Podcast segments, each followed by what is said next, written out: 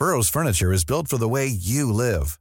From ensuring easy assembly and disassembly to honoring highly requested new colors for their award-winning seating, they always have their customers in mind. Their modular seating is made out of durable materials to last and grow with you.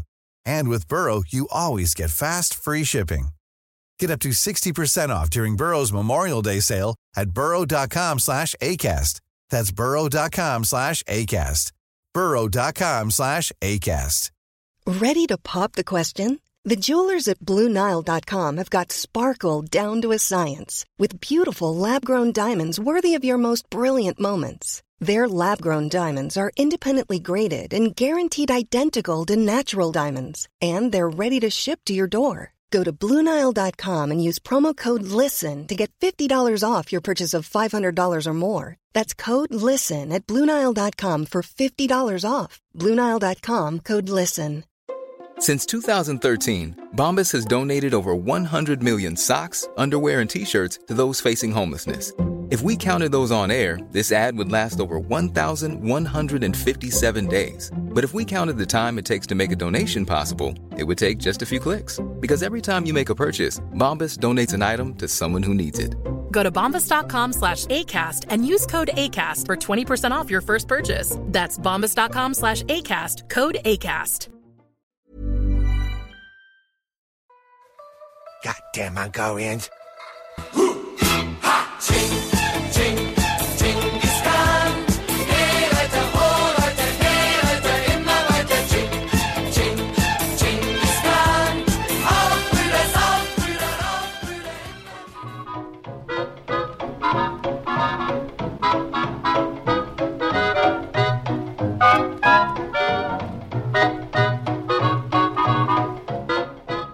Frankrike i mitten av 1700-talet uppstår det ett konstigt rykte.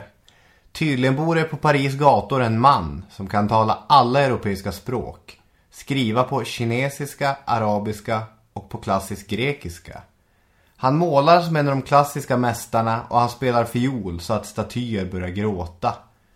Dessutom är han en alkemist som kan förvandla olika metaller till guld och svetsa samman små diamanter till stora klumpar.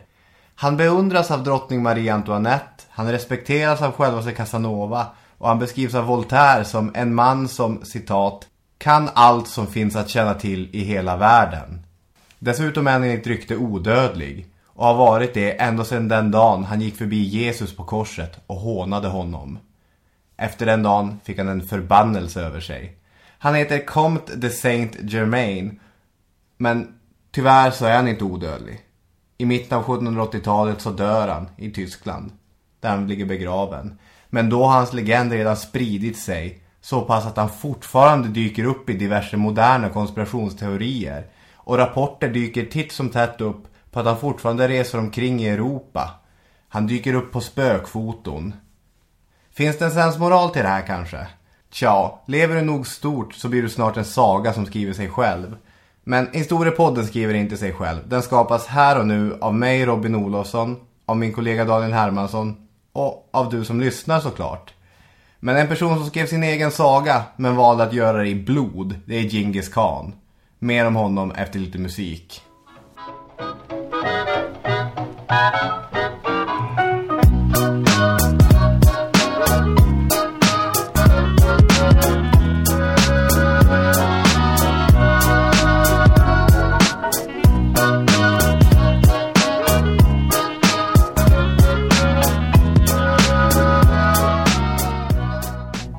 Välkomna till... Välkomna till... Kör, kör. Ja, välkomna till avsnitt 20 av Historiepodden. Ja, den, den fyller jämnt. Nu får så historiepodden gå på systemet. Ja, den här, vad hette den här mystiska sa- sa- Saint... Comte Saint Germain. Germain. Är det något helgon eller något? Eller vad har jag missat här? Nej, det är inget helgon. Det Det kan, han här... kan inte vara levt på 1700-talet och knallat förbi Jesus på korset och allt det där. Nej, men han var ju enligt ryktet odödlig. Ja, men enligt, ja. Mm. Det låter som eh, ett ämne för att göra film på det här. Typ att man som sagt dyker upp på gamla foton helt plötsligt och smyger omkring som ett, är med i konspirationer till hö- ja, Ja, det här är en, om man börjar googla på det här namnet så kommer man hitta väldigt obehagliga saker. Det finns massa sekter som har jobbat in honom i sin mytologi. Jaha. Och så. Det är lite som den här Highlander som aldrig dog heller. Ungefär kanske. B- Bortsett från att det, det är lite mindre svärdfighter och mindre... Han kunde göra allt möjligt den här ledaren. Ja, han ska ju ha varit någon typ av geni. Det finns ju förklaringen till honom varför han hade massa pengar trots att han aldrig jobbade. Han var inte alkemist men han var kemist och han tillverkade en massa smink och grejer som han till exempel sålde till franska hovet och det är därför som Marie Antoinette ska ha beundrat honom så mycket. Jaha, okej. ja. Ja, jag vill eh, återkoppla lite här. Mm, till vad då? Till eh, den eh, omtalade och tumultlika hatten förra veckan. Just det. Ehm, Jag vill framförallt eh, ta tillbaka att, jag, att jag utsåg eh, Khrushchev till hjälte efter mycket hårda påtryckningar. Alltså jag kände ju att eh, det här kommer aldrig sluta annars.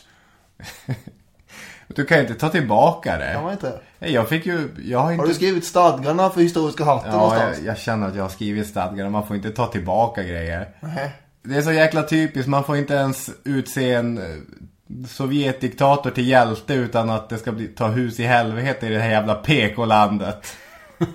Ja men det är ju bedrövligt egentligen. Får man inte tycka för då är man ju bolsjevik. Ja. Nej, jag, jag skämtar. Nikita Khrushchev, ingen sympatisk herre. Men det var ju... Nej, men du hade ju gjort det till en grej här att du inte skulle lyssna på vad jag sa. Ja, men det var ju ett kul samtal ju. Ja, Det var väl roligaste jag- hatten vi har gjort sen Palme. Ja, ja, men... Ja, lite dålig eftersmak eh, där faktiskt. För att folk på Facebook har anklagat dig för att du la dig för billigt. Ja, men det gjorde jag nog med. Eh, Alltså vi pratade ju som sagt om den här eh, Khrushchev och som, alltså jag, jag försökte ju säga det. Att han hade ju haft ihjäl, alltså 50 Men nu är 000. vi tillbaka i hatten här. Ja. Och det finns ju också, som sagt, eh, logiska argument för eh, att eh, det här med Kuba-krisen var han som drog igång allt det här. Men det är ju sådär med, med hatten att det gäller ju att, det händer ju i realtid. Man har ju inte alla argument samlade som ett pussel i huvudet när namnen dyker upp där. Men självklart borde man ju ha argumenterat hårdare för att Khrushchev skulle varit skurken. Och sen ska ju jag inte ta någon hänsyn till att du inte kan något om Pompejus. Det borde jag utnyttjat mer givetvis. Jag tycker det är obehagligt att vi ska börja prata om hatten utanför hatten här. Nu är det Ja, som att okej. världarna krockar. Ja, ja, men jag tar tillbaka att jag tog tillbaka. Det får man inte göra. Nej. Apropå en annan sak. På våran eh, hashtag histpodd på Instagram. Där man mycket gärna kan lägga upp bilder. Det är ju så roligt att eh, se vilka ni är. För det funderar man ju på mycket ibland. Ja. Vilka är alla människor som lyssnar på, på oss? Vem är du? Då kan man lägga upp en bild på hashtag histpodd på Instagram. Eh, antingen när man själv sitter och lyssnar. Eller där man eh, tar en bild på något historiskt ute i, i världen eller i, i landet. Och vi har ju fått in en fantastisk bild en gång till. Det var ju någon klurig typ som la upp en bild på sin egen världskarta där. Ja, det var ju inte den jag tänkte på i det här fallet då. Det är inte min bild du pratar om Nej, alltså. det var Nej. faktiskt inte den. Nej men den här eh, som är en, en bild på Djingis khan när eh, det är någon som håller liksom honom eh, mellan fingrarna. Det är en stor staty på steppen där. Det har du rätt i. Det är ju det är ju en fantastisk bild. Ja. Eh, Och idag handlar det om honom. Idag handlar det om Så khan. den tycker jag ni kan gå in och titta på. Och på alla andra. Och eh, gilla varandras bilder och eh, bidra själva. Nu sitter jag här och funderar lite på vem är egentligen jag? Ja, vem fan är du då? Vem är du? Vem är jag? Kan vi få kontakt nu? Jag söker Ingegerd Ragnarsson. Ja, vem fan är du då? Vi ringer ifrån Bingolotto i Göteborg. Jaha. Om jag söker sanningen får jag den. Vem är du? Vem är jag? Kan vi få kontakt nu? Ja, vem fan är du då? Ja, nu är det spännande här. Jag leder med 4-2 i tävlingen Vem är jag? Eller Vem är du? Vad heter den? Vem är jag? Vem är jag? Vem är du? Kan Ja. den heta? Eller vem är jag? Det kommer komma fem jag-påståenden här. Och jag ska försöka gissa vem Daniel är. Mm, Jag har tänkt på en grej med det jag sa i början när vi lanserade den här idén. Att man kan ju också vara en händelse, tycker jag. Just det, man kan vara en händelse också. Ehm, Fast det, jag vet inte, nu hjälper jag att säga här att jag inte är en händelse just idag. Men framöver så kan det vara både och. Så kom ihåg den här. jag, ska, jag har en teori här redan innan du börjar med ditt första jag påstående. För jag visste ju att det här skulle komma. Och jag tror att du kommer vara en kvinna den här gången. Därför det har varit tre snubbar på rad och både jag och du tänker så mycket på eh, representation. Jaha. I historiska hatten och i våra ämnen. Så jag tänker nästan att det kommer vara en historisk kvinna nu. Det tänker du. Ja, det är min teori. Ja, vi får se här. Man vet aldrig. Eh, något av det kommer det ju vara. För fem poäng. Jag gav hopp om fred till två gamla ärkefiender. Ja, nu kan det vara vad som helst. Jean d'Arc. Det stämmer naturligtvis inte. Men det är en historisk kvinna. Ja, om du har snöat in på det så varsågod. Eh, det var fel. Ja, för fyra poäng. Ja. Min livskamrat var en tafatt torrboll. Min livskamrat var en tafatt torrboll. Och nu är det så här, vilka har kända Simone de Beauvoir? Sartre som är torrbollen här. För Sartre var ingen torrboll. Och de hade inget med krig att göra, så det är fel. Tre poäng. Ja, det är fel. För tre poäng. Jag vet hur man roar sig på ett hejdlöst och huvudlöst sätt. Mm, det är Marie Antoinette. Det är så jävla generöst av mig att säga det där. Med huvudlöst. Jag borde ha tagit den på tvåan istället. Nu ger jag dig egentligen tre poäng här. Ja, det är rätt. Och det hade varit ännu roligare om du inte hade... Det hade varit roligt om du inte hade klarat det här eftersom du satt och pratade om Marie Antoinette typ hundra gånger i inledningen och in efter. Just det, ja. Det hade varit. Jag borde ha haft henne... Att jag hade Jean d'Arc längre upp i huvudet än Marie Antoinette är ju väldigt konstigt. Det borde ha varit gissningen på fem poäng, bara en historisk kvinna. Men min teori stämde. Ja, tyvärr. Det känns inte alls bra att du gjorde det. Tvåan var eh, antingen charmade eller charmades jag av en ståtlig svensk. Axel von Fersen. Axel von Fersen. Eh, som förmodligen var farsa till Ludvig den 17. Det har vi inga bevis för. Men eh, Tro- Du tror på den teorin? ja, det är mycket sannolikt. Eh, men Ludvig den 16 där, han, eh, hade ju, han antydde ju själv att det förmodligen, alltså att det inte var hans son. Har han gjort i vissa dagböcker och brev och sådär. Så att det är ganska... Det är mycket som pekar på von Fersen. Och sen på en poäng så var det, jag gillar bakelser. Hade du inte tagit den då, då hade, då hade det varit riktigt dåligt. Ja. Jag är ju jag är för generös. Jag tycker det är det som speglar att du leder med fyra, vad blev det? Fem, 7-2 sju- leder jag med nu. Det här är en ännu sämre lek än hatten. Fan vad dåligt det här Åh herregud. Ja, grattis. Tack, men jag ska ju nästan, jag vill inte ha bonuspoäng men ändå, vilken framsynthet av mig att förstå att det skulle komma en kvinna. Sitter du och höjer dig själv nu här Och, precis och att dessutom jag... har ju du försvårat det för dig själv för nu nästa gång kan jag vara en händelse också. Ja. Men nu ska vi bli på lite bättre humör än så här därför att nu blir det ju pojkrumshistoria här.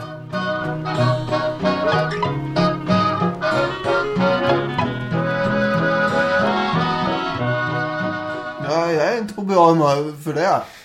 Det här kommer jag sitta och sura halva avsnittet. Det här är ju bra grejer. Vi ska prata mongoler och vi ska prata Genghis Khan. Vi vill ju hålla avsnittet ungefär en timme. Blir det så att det här avsnittet springer iväg nu, då klipper vi det efter en timme och så fortsätter vi om Genghis Khan senare en gång i höst eller vinter. Det låter ju rimligt. Det här kommer bara handla om Genghis Khans tid som mongolsk härskare. Alla de här sköna snubbarna som kommer efter honom, Ögedei, Kubla Khan och gänget. De kommer vi lämna till någon annan gång också.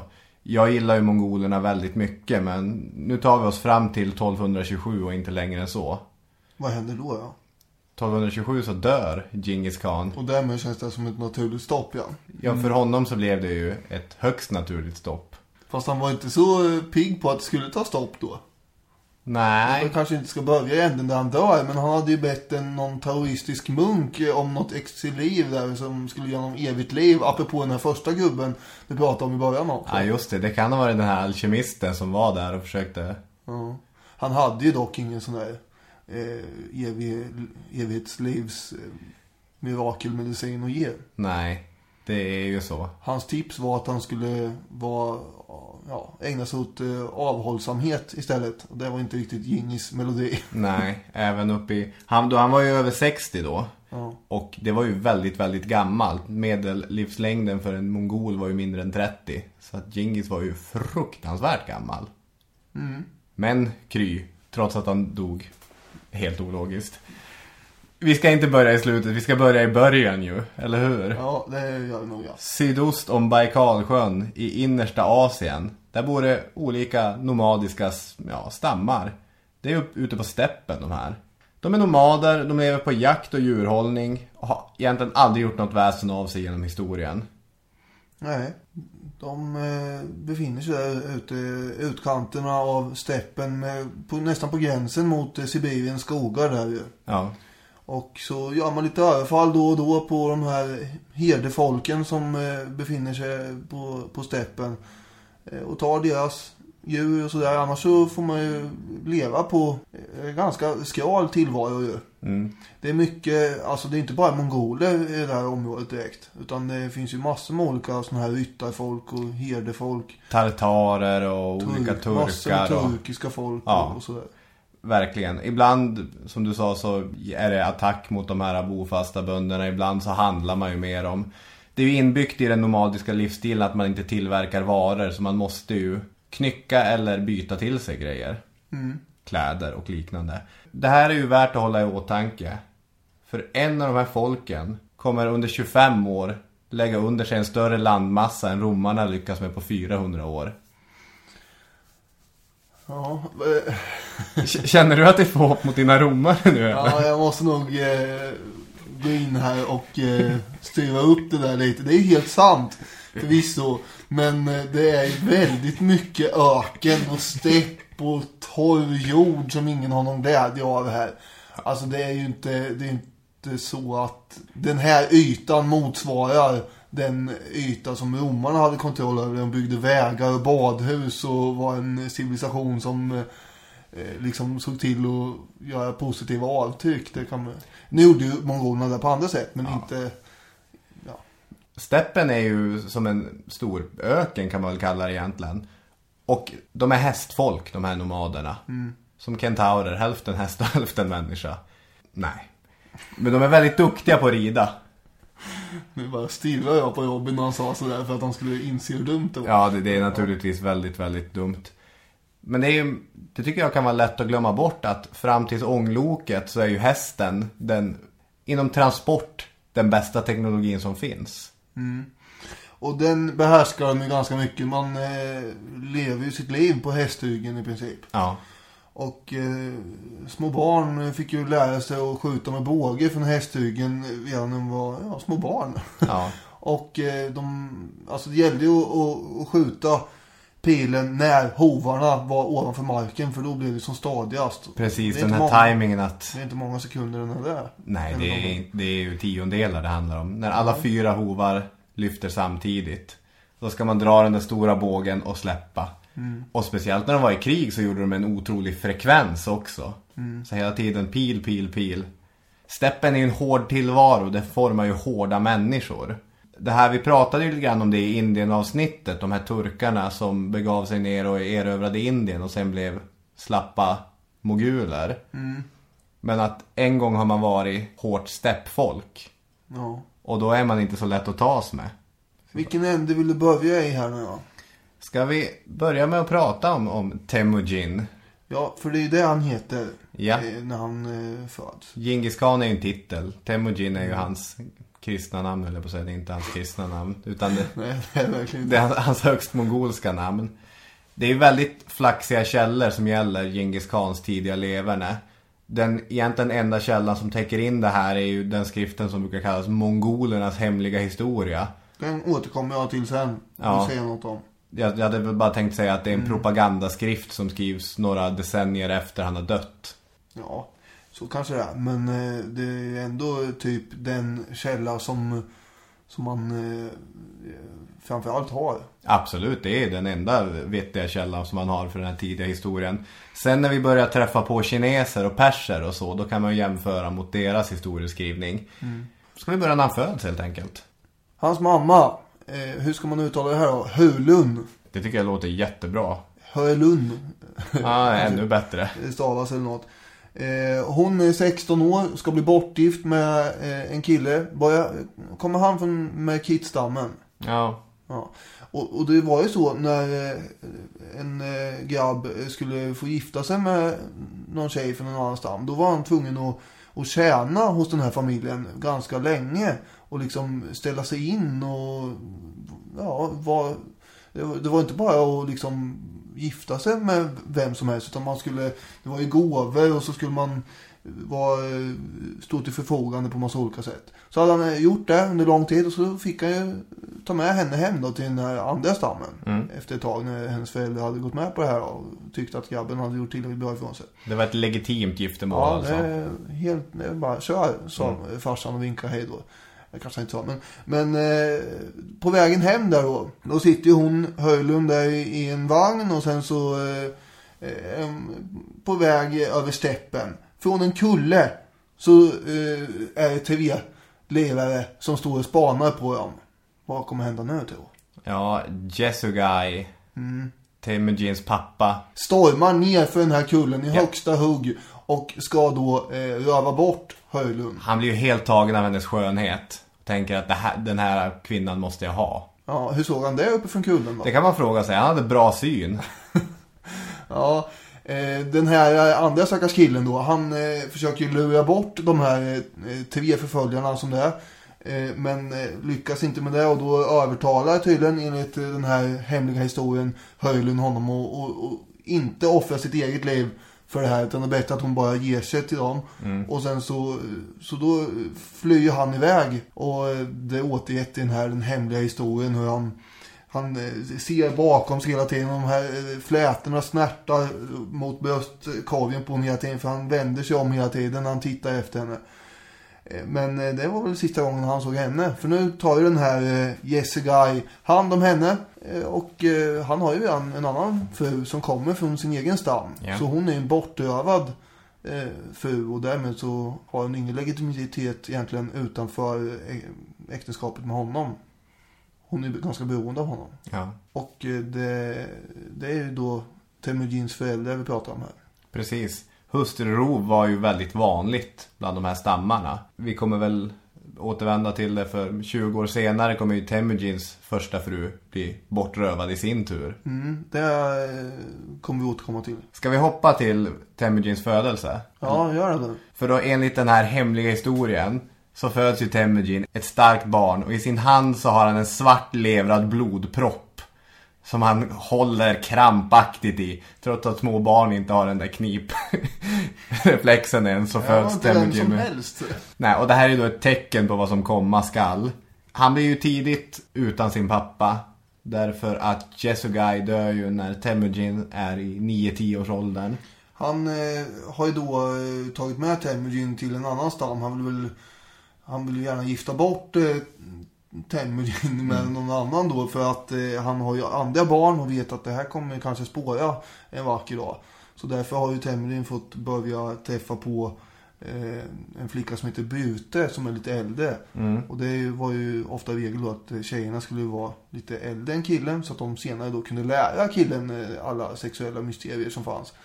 Så han var på väg att, vad man kan säga, knuffa bort eh, Temujin ifrån, eh, ja, ifrån sin krets på något sätt, på ett snyggt sätt kan man Ja. säga. Och i den där vevan så träffar han ju på den här Merkit-stammen Ja, som förgiftar Jesugai. ja precis. Ja, han blir giftmördad och dör. Och då är ju Temujin äldsta sonen. Men han är inte kapabel till att leda någon stam. Och dessutom så är det ju, eh, han tillhör inte den här legitima frun. Så att det är många som försvinner från den här stammen. Och kvar blir Temujin och hans liksom, familj egentligen.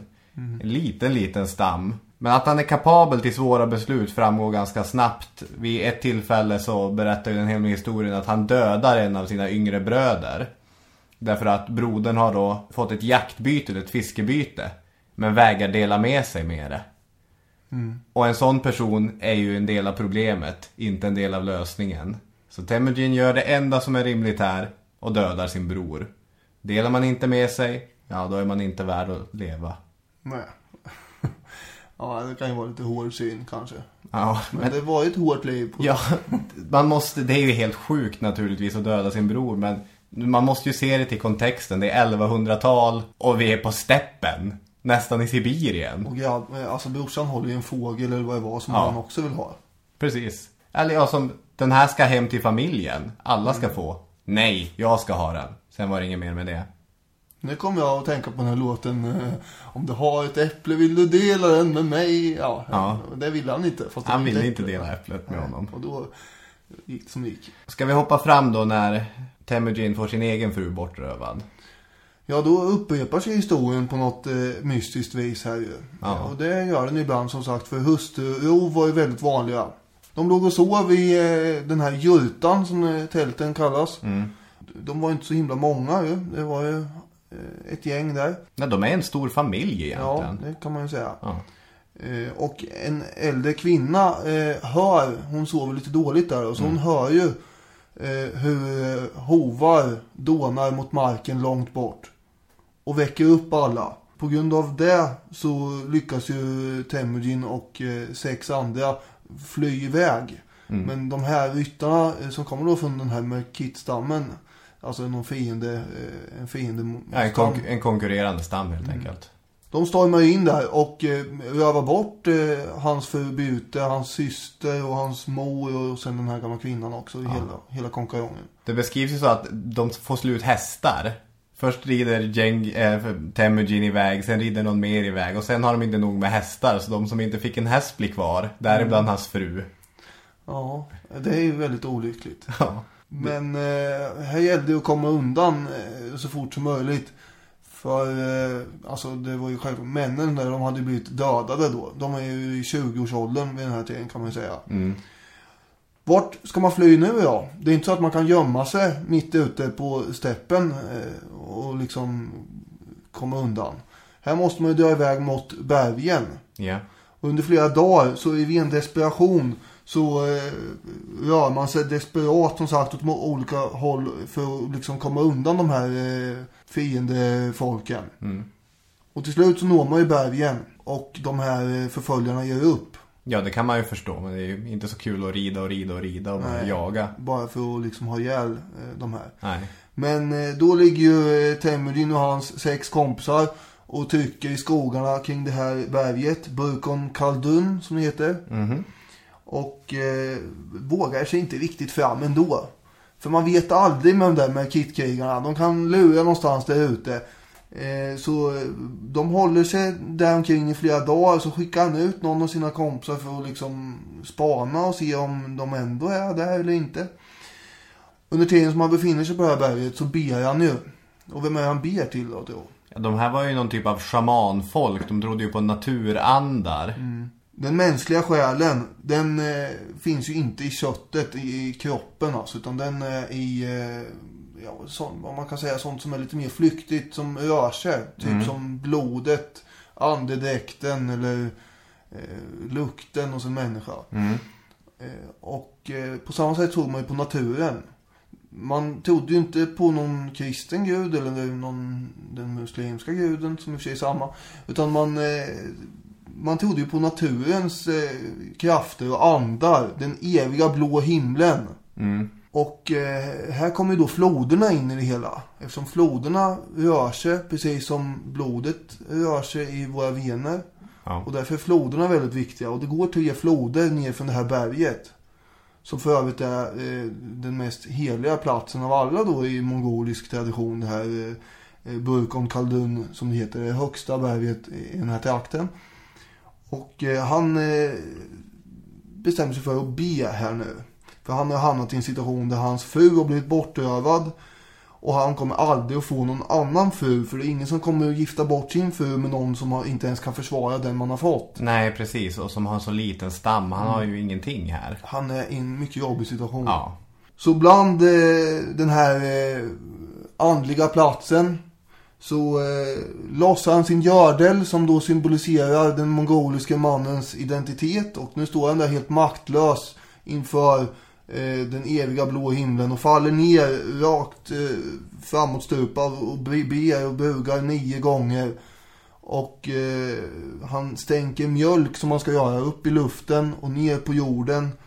Eh, och eh, ber för bättre framgång helt enkelt. Och han, han saknar den här Bute väldigt mycket också verkar det som enligt den mongoliska historien. Den hemliga mongoliska historien. Ja. Eh, Han beskrev, han gick och klagade om att de har krossat mitt bröst och rivit ut hjärtat på mig och, och sådär. Han var ju väldigt bestört över det där. Samtidigt som han befinner sig på det här berget så får han en vision.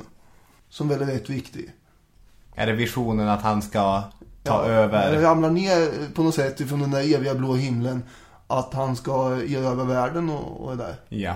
Ja, det är ju det är ingen liten vision. Det, det låter lite som en efterhandskonstruktion skulle man kunna tänka. Det, det här låter lite som en efterhandskonstruktion hela det här. Ja, det kan vara allt så också. Ja, han, han kan ha stått där vid floden och fått den, den bilden, absolut.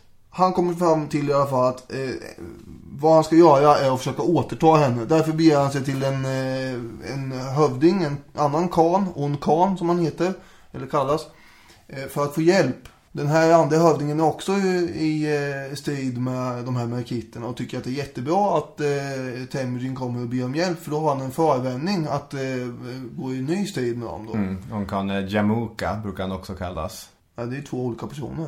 Jaha, jag blandar ihop dem. Ja, Jamukka kommer också dras in i det här. Ja, Eh, Så de, eh, alla de där tre tillsammans och Temujin han har ju egentligen ingenting att bidra med förutom att han har tillhandahåller den här förevändningen för krig då. Mm. Onkan är ju den som har en stam och krigare och det har Jamukka också eh, som då är hans eh, barndomsvän. just det.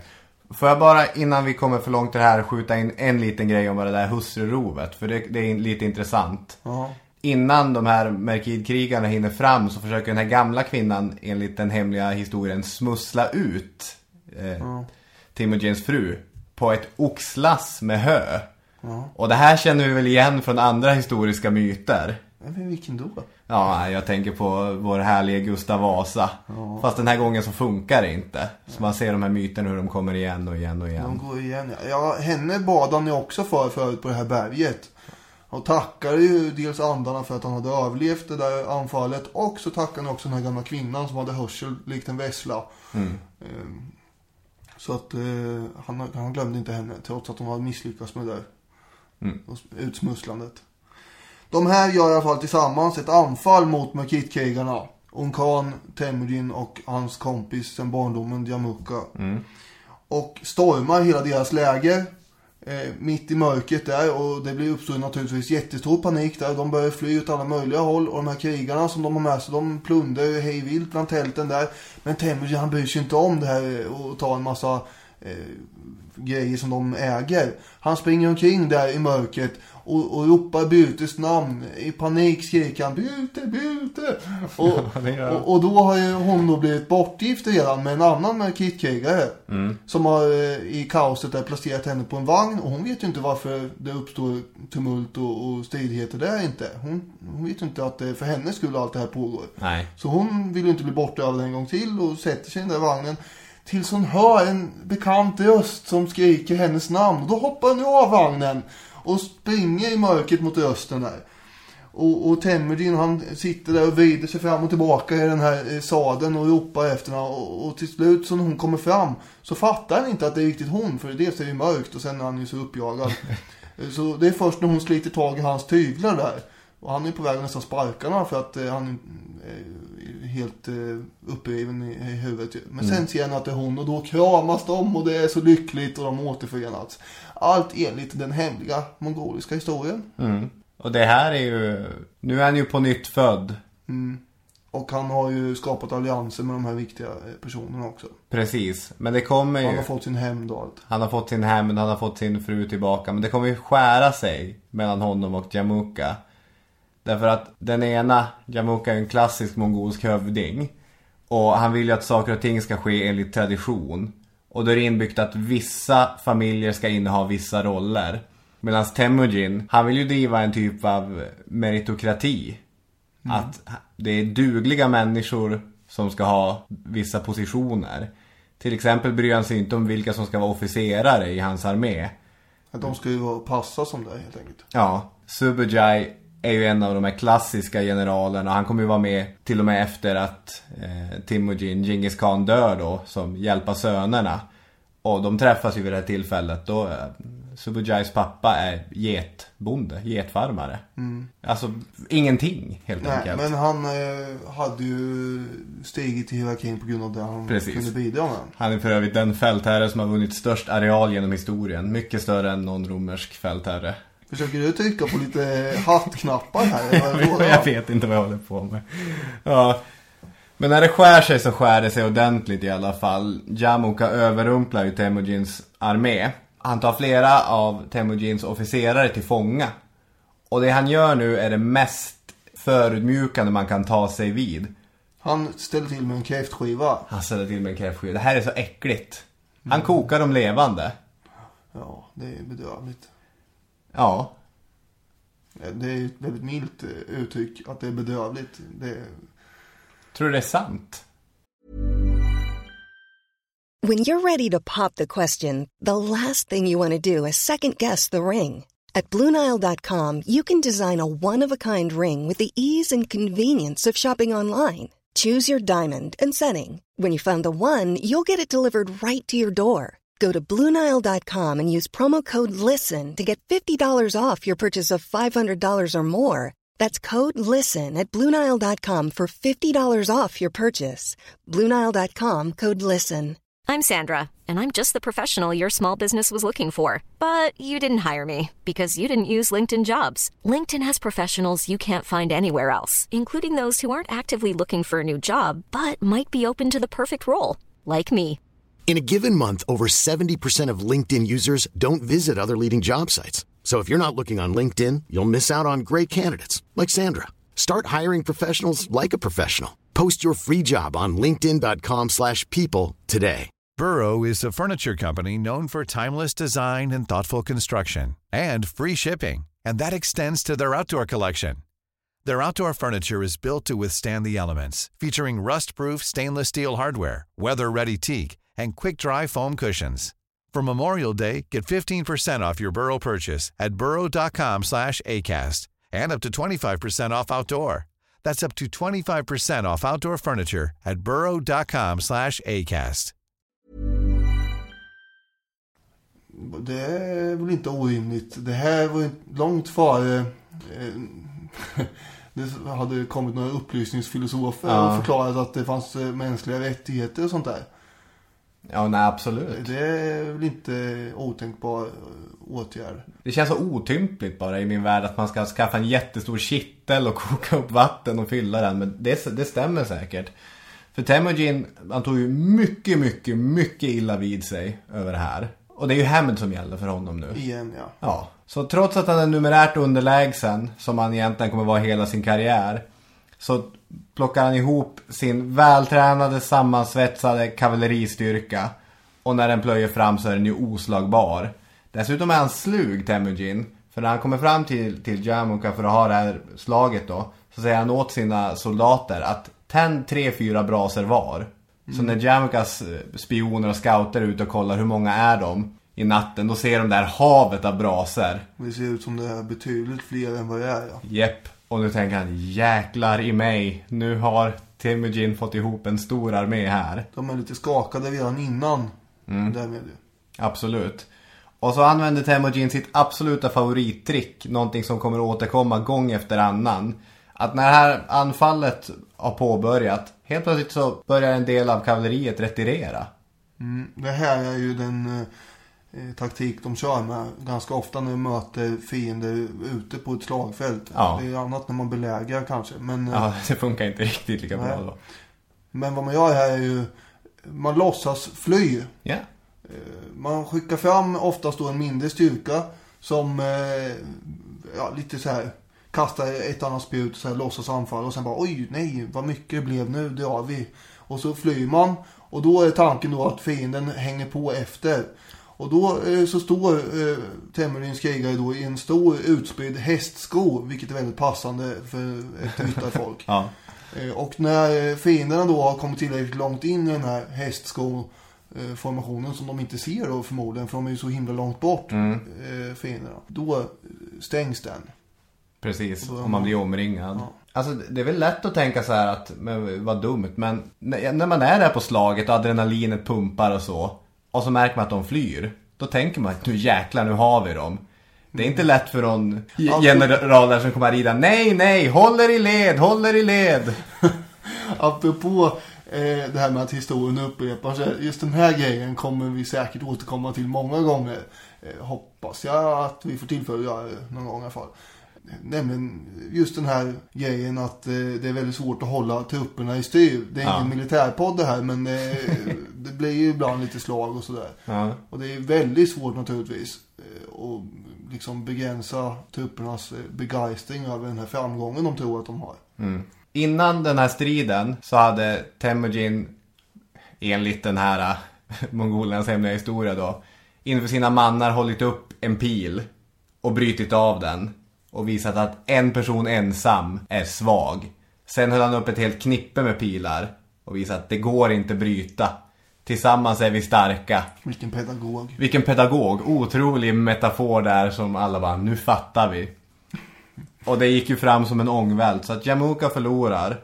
Men han lyckas fly. Och några månader senare, då kommer det ett ekipage ridande ner från bergen. Nu är det hans tur att vara i bergen. Då är det två stycken av Jamukas generaler som ska lämna över honom till Temujin och tänka att titta vad duktig vi har varit. Nu lämnar vi över den här hemska mannen, den här äh, riktiga svikaren. Och då säger Temujin tack så mycket, sen hugger han huvudet av generalerna. För de är svikare. Ja, det var ju de som var svikare. De har ju, de har ju svikit sin ledare. Precis. Och så frågar han Jamuka, vill du slåss vid min sida igen? Jamuka säger nej, det finns bara plats för en sol på himlen. Kan det här vara en efterhandskonstruktion? Kan det vara en efterhandskonstruktion? Och så säger han, kan du vara så snäll och ge mig en värdig död? Det gör han och låter bryta av ryggraden på honom. Yes, han bryter ryggen på honom istället.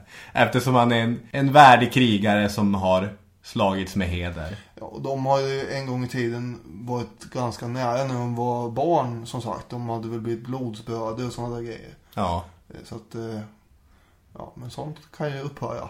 Kunde man skjuta ihjäl sin egen riktiga bror så kan man väl göra så här med en... Det känns så. Och det känns som att vi håller på att berätta en saga här. Ja, men det är ju den här propagandagrejen som vi har att gå på. Ja. Eh, så är det ju. Men nu kommer det väl in lite andra källor här också. Ja, det börjar göra det. Från 1190-talet och framåt så fortsätter ju Temujins erövringståg. Han ingår förbund med en turkisk nomadstat, Ke- Kerait, som ligger bredvid, Kerit. Sen tar han över den. Han besegrar den andra stora konkurrenten, Naiman. Som jag för övrigt tror är ett nestorianskt rike. Och det är, det är ju lite intressant. Vad är det här för något? Vet du inte det? Eh, ursäkta. Jaha, nej men det är ju de här de nestorianska kristna. De som sköts bort från Rom och spred kristendomen lite grann där, där till öst. Ja, men vad, vad kallar du dem så? Nestorianska? Ja, jag måste erkänna att jag kommer åtminstone inte ihåg. eh, Jag, din beskrivning där att det var några som eh, liksom får iväg åt ett annat håll och försökte bilda någon form av kristendom. Ja, det är lite det, säkert- det känner jag igen, men jag, inte namnet. Ja, nej. Hoppas att inte jag sitter och yrar här. Men det är en sån här liten konstig kristen eh, församling. Ja, I alla fall, det är inte viktigt. Det går helt enkelt ganska bra för Temujin. Framförallt så, det är inte alltid så blodiga slag heller. För han erbjuder bönderna ganska bra deal. Att ni får en del i min armé, ni får en del i ert rike. Och de här gamla härskarna, de vill ju bara trycka ner er. Gå med mig istället. Mm. Och det gör de. Kan man säga nu att eh, efter 20 års krigande och intriger och eh, alliansbildande så har vi kommit fram till det att han blir Djingis khan. Ja, 1206. Han har blivit den största härskaren i Centralasien. Och vad man gör då som mongol är att man sammankallar ett stormannamöte, eller ett kurultai. I ett av de allra första avsnitten så frågar du mig vad jag skulle vilja resa tillbaka i historien och se. Och då vill jag tillbaka till så här 1800-talet och bo hos någon borgare bara för att se hur de hade det. Nu har jag ångrat det. Nu har jag ångrat mig för all, alltså det här Kurultai när Genghis Khan blir Genghis Khan. Det funkar ju så att varje stam som ingår här skickar ju dit en storman som rider dit på häst. Och så står de i en stor cirkel där på sina hästar och viftar med spjut och svärd och så. Och ropar. Kring Genghis och de här andra i mitten. Och på det här Kurultajet då så kommer man fram till en massa saker. Genghis säger att vi behöver en lag. Till exempel ska hustrurov förbjudas.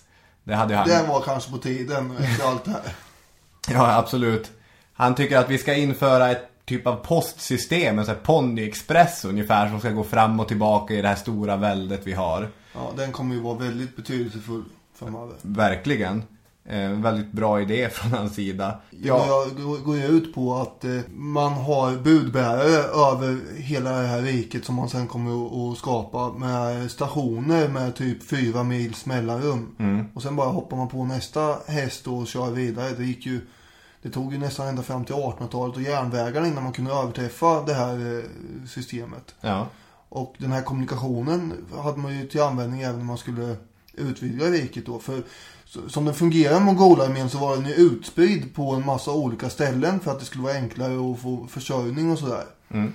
Eh, Men eh, sen när det var dags att anfalla då gällde det att sammankalla alla snabbt. Och det kunde, man, Mobilisera så snabbt som det möjligt. kunde man göra på det här sättet ju. Mm. Med den här ponnyexpressen som de kallar det. det är väl ett rimligt ord. Ja, det är det ju. Fast det finns ju en riktig ponnyexpress. Ja. Eh, dessutom så säger han att språket ska gälla i hela riket och vi ska sammanställa en lagtext. Det här tycker Kurultajen är ett bra förslag. De har ett motkrav dock. Temujin måste ta en ny titel. Och den här titeln då ska komma att bli Genghis Khan. Och alla olika varianter av det. Han heter ju lite annat i Kina. Han heter lite annat på olika språk. Och man vet inte riktigt vad det betyder. Oceanens härskare, världens härskare. Någonting åt, i det stuket. Han är kanernas kan. The Big Daddy. Har du något mer så här kul? Högsta hönset. eh, Nej. Men han är all dressed up and ready to play. och vad är man ska eh, sätta igång och playa? Ja, det är ju Kina. God damn Mongolians.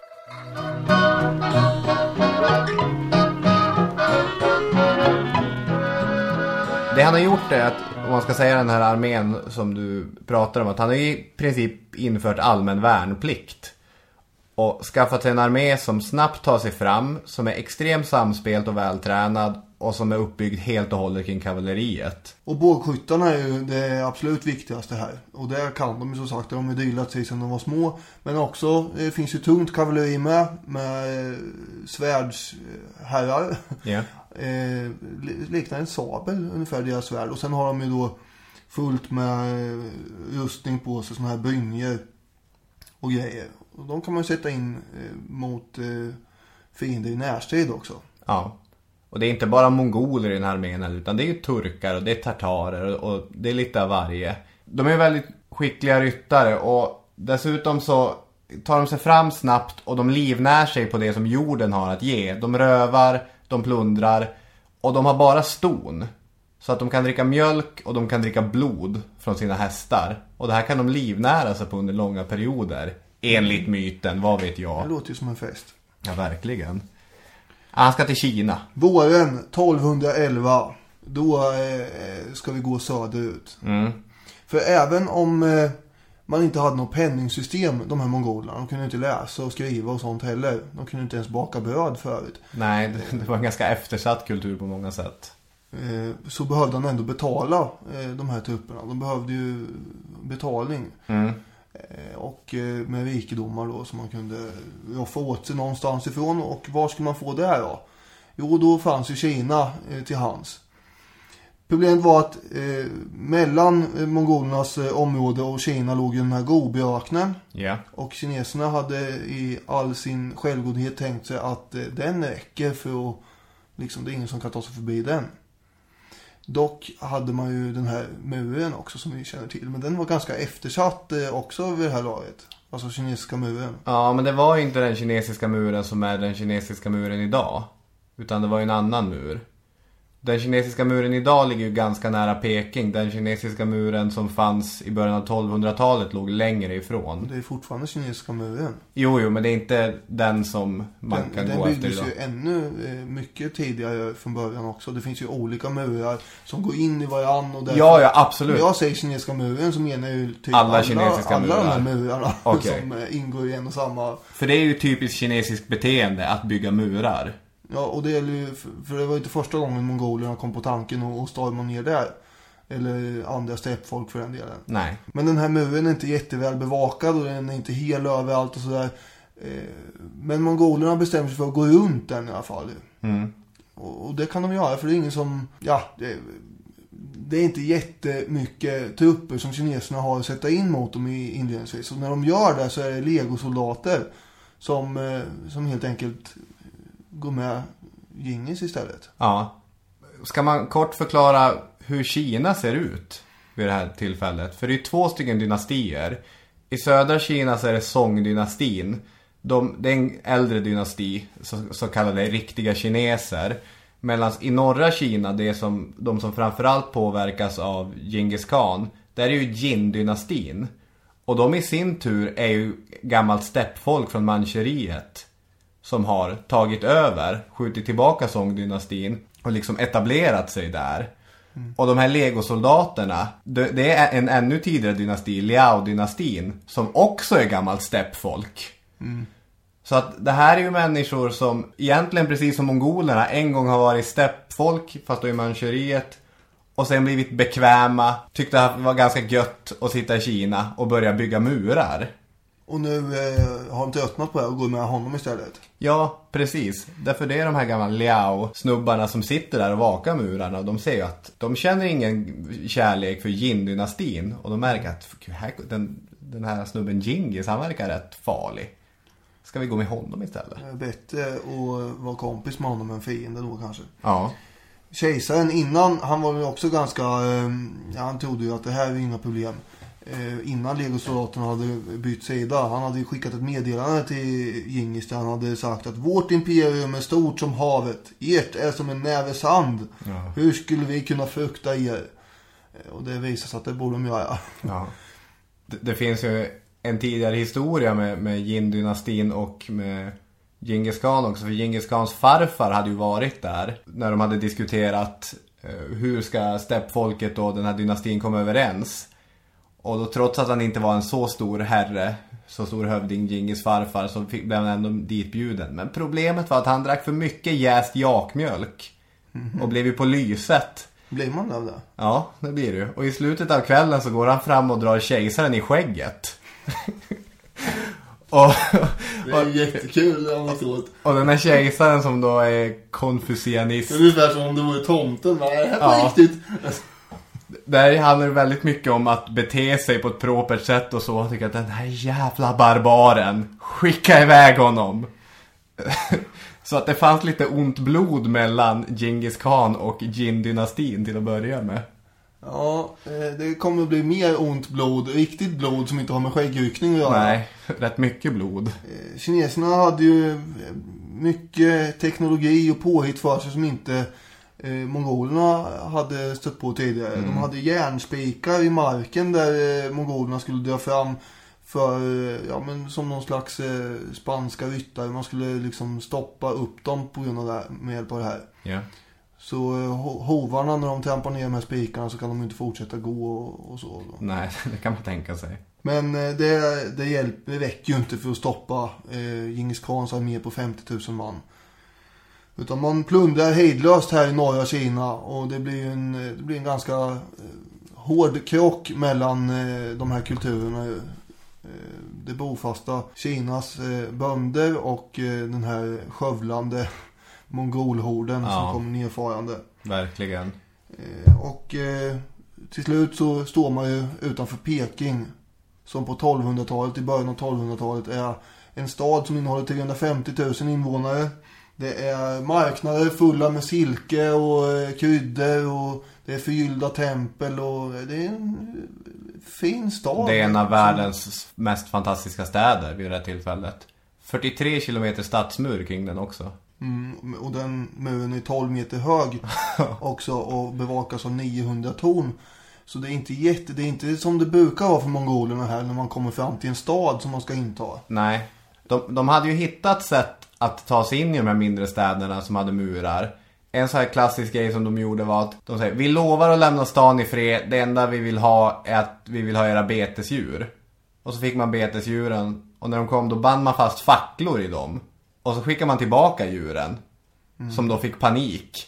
Och sprang omkring med facklor och så började allting brinna. Och så gick mongolerna in där. De var ju uppfinningsrika. Ja, det får man ju. Eh, vid det här tillfället då, 1215 utanför Peking, så bara sätter man sig ner och väntar.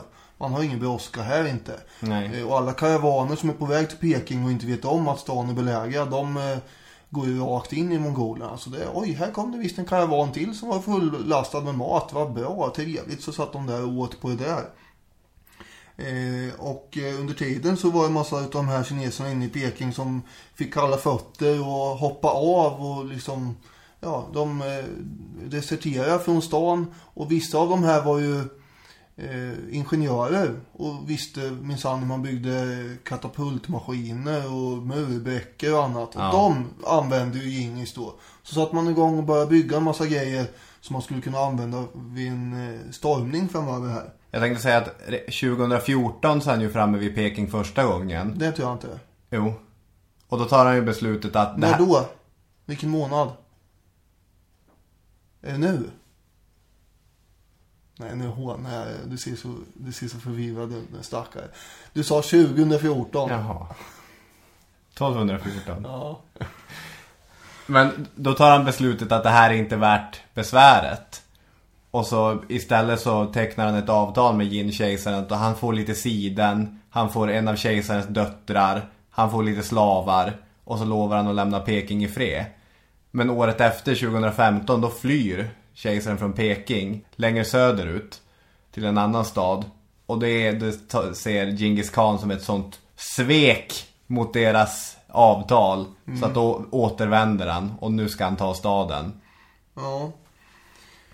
Folk börjar ju till slut svälta där inne i Peking och det utbyter kannibalism och, och, och elände och sådär. Mm. Så eh, och under tiden så sitter de där ute och dricker mjölk och blir feta, mongolerna och ingen, eh, så, återigen, de har ingen brådska.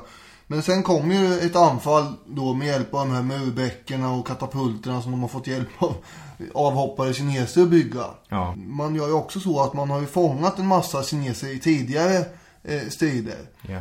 Eh, och de skickar man nu fram i första ledet. Mänskliga sköldar, ja. Ja, det är de som får ta emot pilarna. För det är väldigt eh, vanligt att de som går i första ledet, de stupar ju ganska snabbt. Och därför Ja. skickar man fram dem helt enkelt. Pilar och kokande olja och allt man kan De, de tänka får ju gå med de här stormstegarna då. Mm. Överhuvudtaget så var eh, den mongoliska taktiken att, att sätta skräck i landsbygden så mycket som möjligt. Man intog mindre ställen först och härjade där och, och sen skulle ju då den här befolkningen då leta sig in till de större städerna.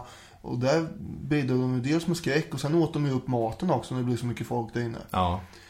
Eh, Kineserna eh, hade ju som sagt överlägsen teknologi ändå. Mm. De var ju rätt vassa på det där. Så de hade ju fyllt en massa eh, keramikbomber med flytande hett järn och man hade ja, andra smälta metaller också, olja och grejer. Sen slungade man ut de här på mongolerna. Det innehöll lite avföring ibland i de där bomberna också. Bara för att ställa till det ännu mer. Och så var det brinnande pilar som du sa och allt möjligt. Men mongolerna eh, gav sig ju inte utan de eh, fortsatte med de här stormningarna och skickade fram eh, inte bara eh, krigsfångar i första ledet utan sen anföll de själva också. Och till slut tar de sig över de här murarna och intar hela Peking. Och då är ordern att det ska bli total förstörelse och en hel månad Alltså det kan ju räcka med några dagar för att Ja. eh, liksom eh, skövla en, en stad när en eh, armé går bärsärkagång. Men här får de en hel månad på sig och det är ju plundringar, det är våldtäkter och, och brännande i den här stackars Peking. Mongolerna kan ju också, ibland vill de ju bara sprida skräck. Och det- jag tror inte de gör det här i Peking, men de gör det i många andra städer. Att varje soldat som ockuperar en stad får i uppdrag, du ska halshugga 20 stycken Mm, det är, människor. gör, gör de ju några gånger borta när de intar det persiska. Ja, Börjar skaka i det riket. precis. Så att man kan ju döda väldigt många väldigt snabbt. Så att ger man en månad så kan det hända ganska obehagliga saker. Ganska. Det är understatement här. hela tiden. Det, det finns... Jag har en känsla av att du, du vurmar lite för de här ändå. Du försöker liksom framställa dem som att eh, de är bättre än romarna på något sätt. Och gjort storslagna saker. Men det här är ju... Ja, det är ju fruktansvärda händelser det här. Och fruktansvärda människor. Ja, du säger det. Ja, bra. Nej men, Jag jag... kommer ihåg att Djingis khan blev skurken i hatten en gång. Jo, jo, jo. Och det skulle jag nog utse honom till nästan mot vem han ens ställdes mot. Men mongolerna för mig, bara på det här kittlande sättet som historia kan vara. Att man träffar på något främmande och man träffar på något, något oerhört.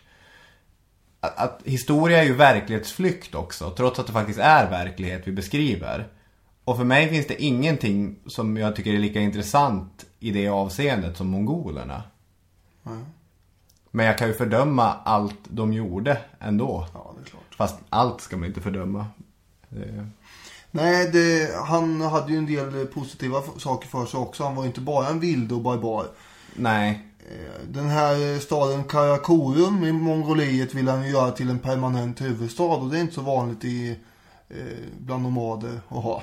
Nej, han var ju ingen normal nomad heller får man säga. Han hade väl större tankar än vad de flesta nomadhövdingar. Och en nomad eh, är ju en sån som flyttar runt hela tiden om vi inte har förklarat det. Nej, det gjorde vi nog inte, men så är det ju. Att det gick så lätt för dem att plocka det här avancerade kinesiska Jin-riket, Jin-dynastin då.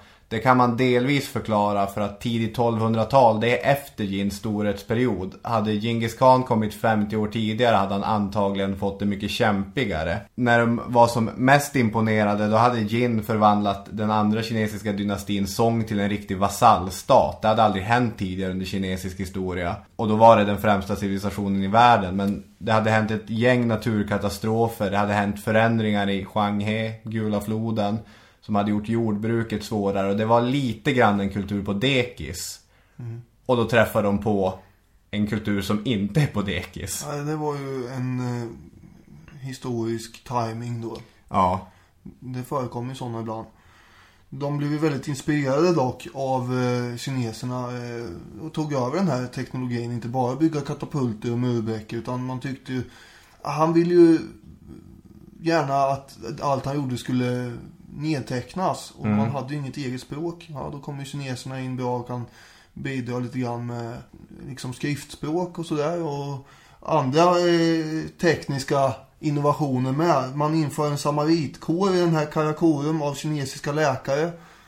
Eh, och man eh, importerar all möjlig kun- teknisk eh, kunskap från kineserna ja, och, och hur man organiserar ett rike överhuvudtaget. Den idén får han ju med från kineserna med ett rättsväsende och sådana där saker. ja. Absolut. Det, han, han tog jättemycket därifrån. Och den här kunskapen ska han ju sedan använda när han åker västerut. Och träffar på civilisationer som inte riktigt är på samma nivå som den kinesiska. Vi börjar ju redan vara uppe på, på ganska mycket tid. Hur, hur, långt, hur långt till hinner vi? Nu har vi ju, eller vi har inte erövrat Kina.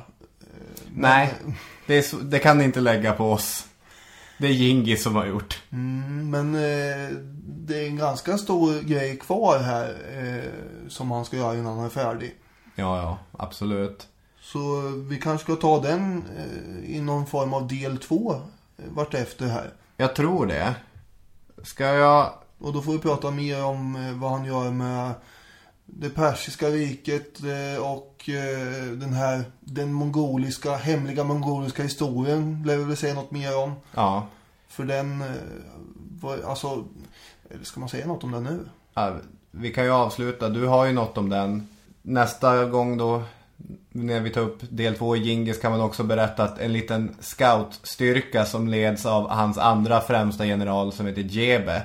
Jebe för övrigt är en sån här person som ursprungligen står mot Genghis khan och som faktiskt träffar honom med en pil i halsen. Och när, det här är i början på 1200-talet. Och när Genghis samlar ihop de erövrade så frågar han Vem sköt min häst? För han vill ju inte erkänna att han själv blev träffad. Då Räcker Jebe upp handen. Ja, det var jag. Men jag lovar att inte skjuta på dig mer om du besparar mig mitt liv. Och då tycker Genghis att det här är en hedersknyffel. Och han sätter honom som ansvarig för en av hans arméer. Och det visar sig vara en sån här eh, militär strateg av Guds nåde. Med en liten så här scoutstyrka inom situationstecken på 20 000 man så kommer han ju göra det som Napoleon och Karl XII och några fler inte lyckas så bra med. Dra en redig sväng uppe i Ryssland. Då, eh, apropå det här med historisk timing lär man väl påpeka att Ryssland Ja, det är inte, var inte där- riktigt organiserat på samma sätt. Det Nej. var, var senare nej. Absolut. Men du hade något om den hemliga historien. Vi kanske stänger butiken med det. Apropå Ryssland Mm. så kom ju Mongoliet under hela 1900-talet och ingår i det sovjetiska väldet. Då det är väldigt förbjudet att prata om eh, mongolisk historia och Djingis khan överhuvudtaget. Mm.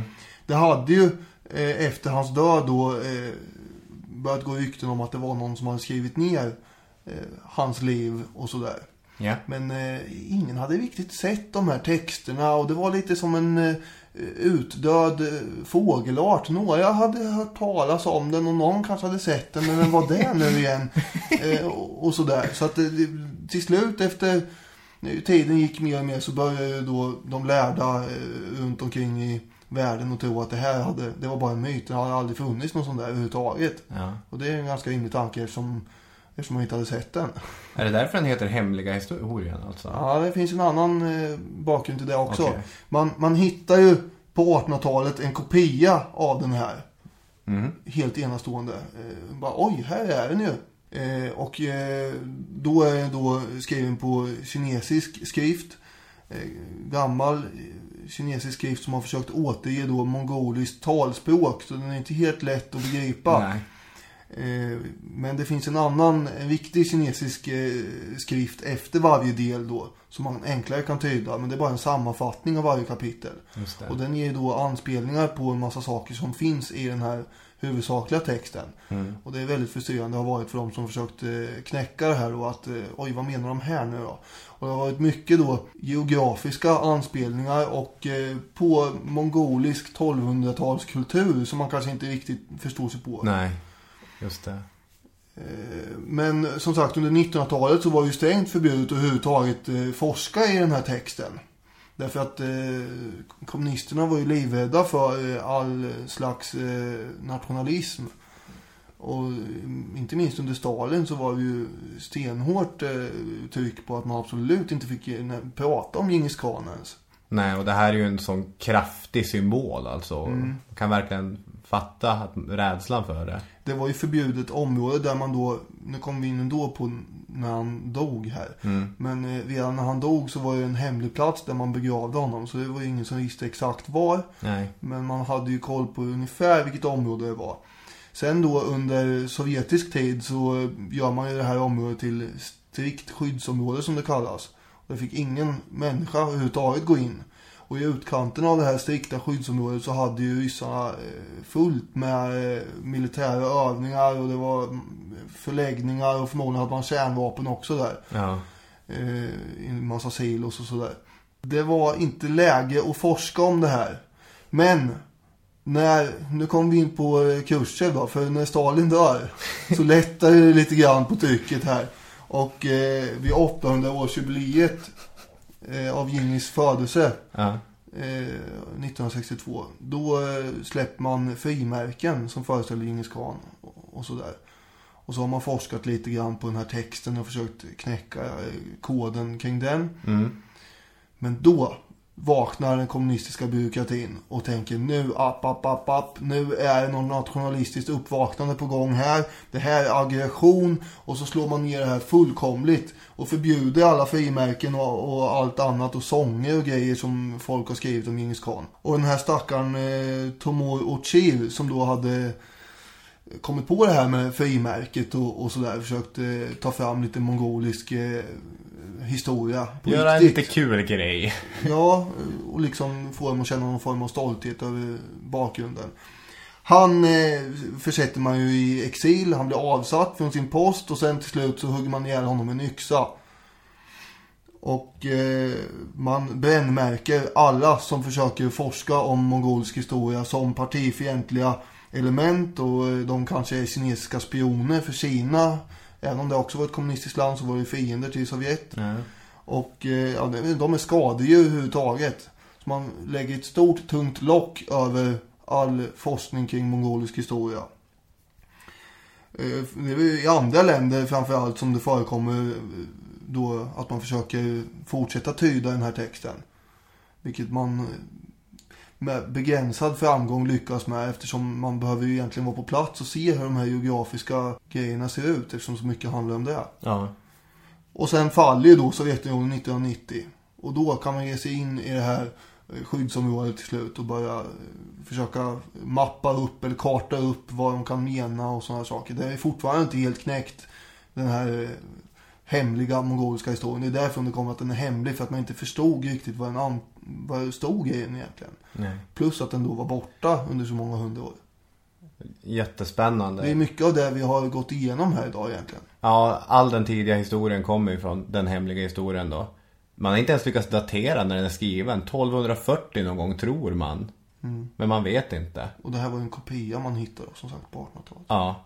Genghis Khan är väl den största historiska profil som man egentligen har minst antal riktiga citat från. Alltså man, man vet knappt någonting som han säkert har sagt. Det finns vissa sådana brev han har skickat till andra ledare med hot och sånt. Men då är det ju folk som har skrivit det åt honom. Mm. Så väldigt mycket får man liksom fantisera ihop lite. Vi kanske kommer in på fler citat när vi tar del två en vacker gång. Det kommer vi definitivt göra. Jag känner att det kommer vara att landa på dig och få bestämma när en del två kommer. Ja, den kommer ju... Eftersom det här är Robins vecka. Ja, det är min vecka. Den kommer ganska snart ska ni se. Eh, Då ska vi väl säga så här att vi hoppas att ni har tyckt det här har varit ett intressant avsnitt. Jag har haft väldigt kul i alla fall. Trots att vi inte hann med så mycket som jag egentligen ville. Men det, det, kommer, det kommer mera som du sa förra veckan. Vi ser jättegärna att ni hör av er till oss på Facebook eller på hashtag hisspodd på Twitter eller Instagram. Har du sett att jag börjar twittra lite grann? Mm, det är roligt att du ger in i svängen. Ja, efter nästan två års uppehåll. Ja. Så det är spännande. Vad har vi mer? Jo, historiepodden snabla outlook.com. Är det något annat? Nej, inte vad jag kan komma på. Ha en trevlig vecka, hörni. Mm, det ska ni verkligen ha. Hej då! Hej.